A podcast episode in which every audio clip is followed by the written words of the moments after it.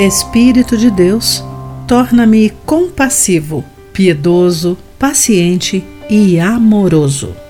Olá, querido amigo, seja muito bem-vindo à nossa mensagem de esperança e encorajamento do dia. Hoje vou ler o texto de the Voice com o título Verdadeiro Sucesso. Meu entrevistado respondeu-me educadamente. No entanto, algo se escondia sob nossa interação.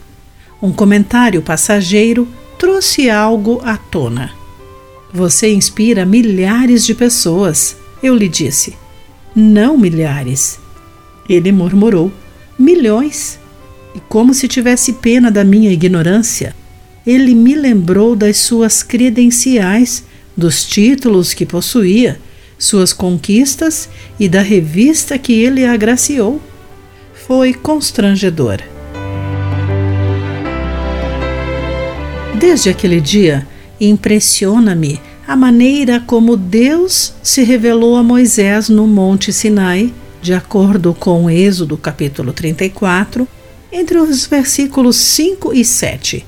Deus, o Criador do cosmos e juiz da humanidade, não usou seus títulos. Ele criou 100 bilhões de galáxias, mas também não as mencionou. Em vez disso, ele se apresentou como o Deus de compaixão e misericórdia. Sou lento para me irar e cheio de amor e fidelidade. Quando Deus revela quem é, não lista seus títulos ou realizações, mas a sua natureza.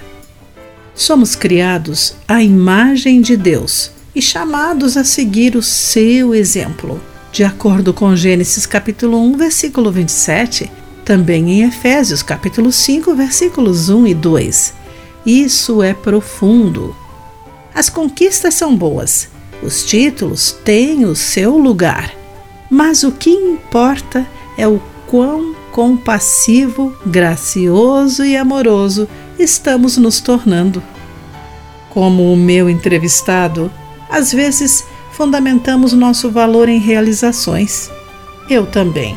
Mas Deus já exemplificou o que é verdadeiro sucesso.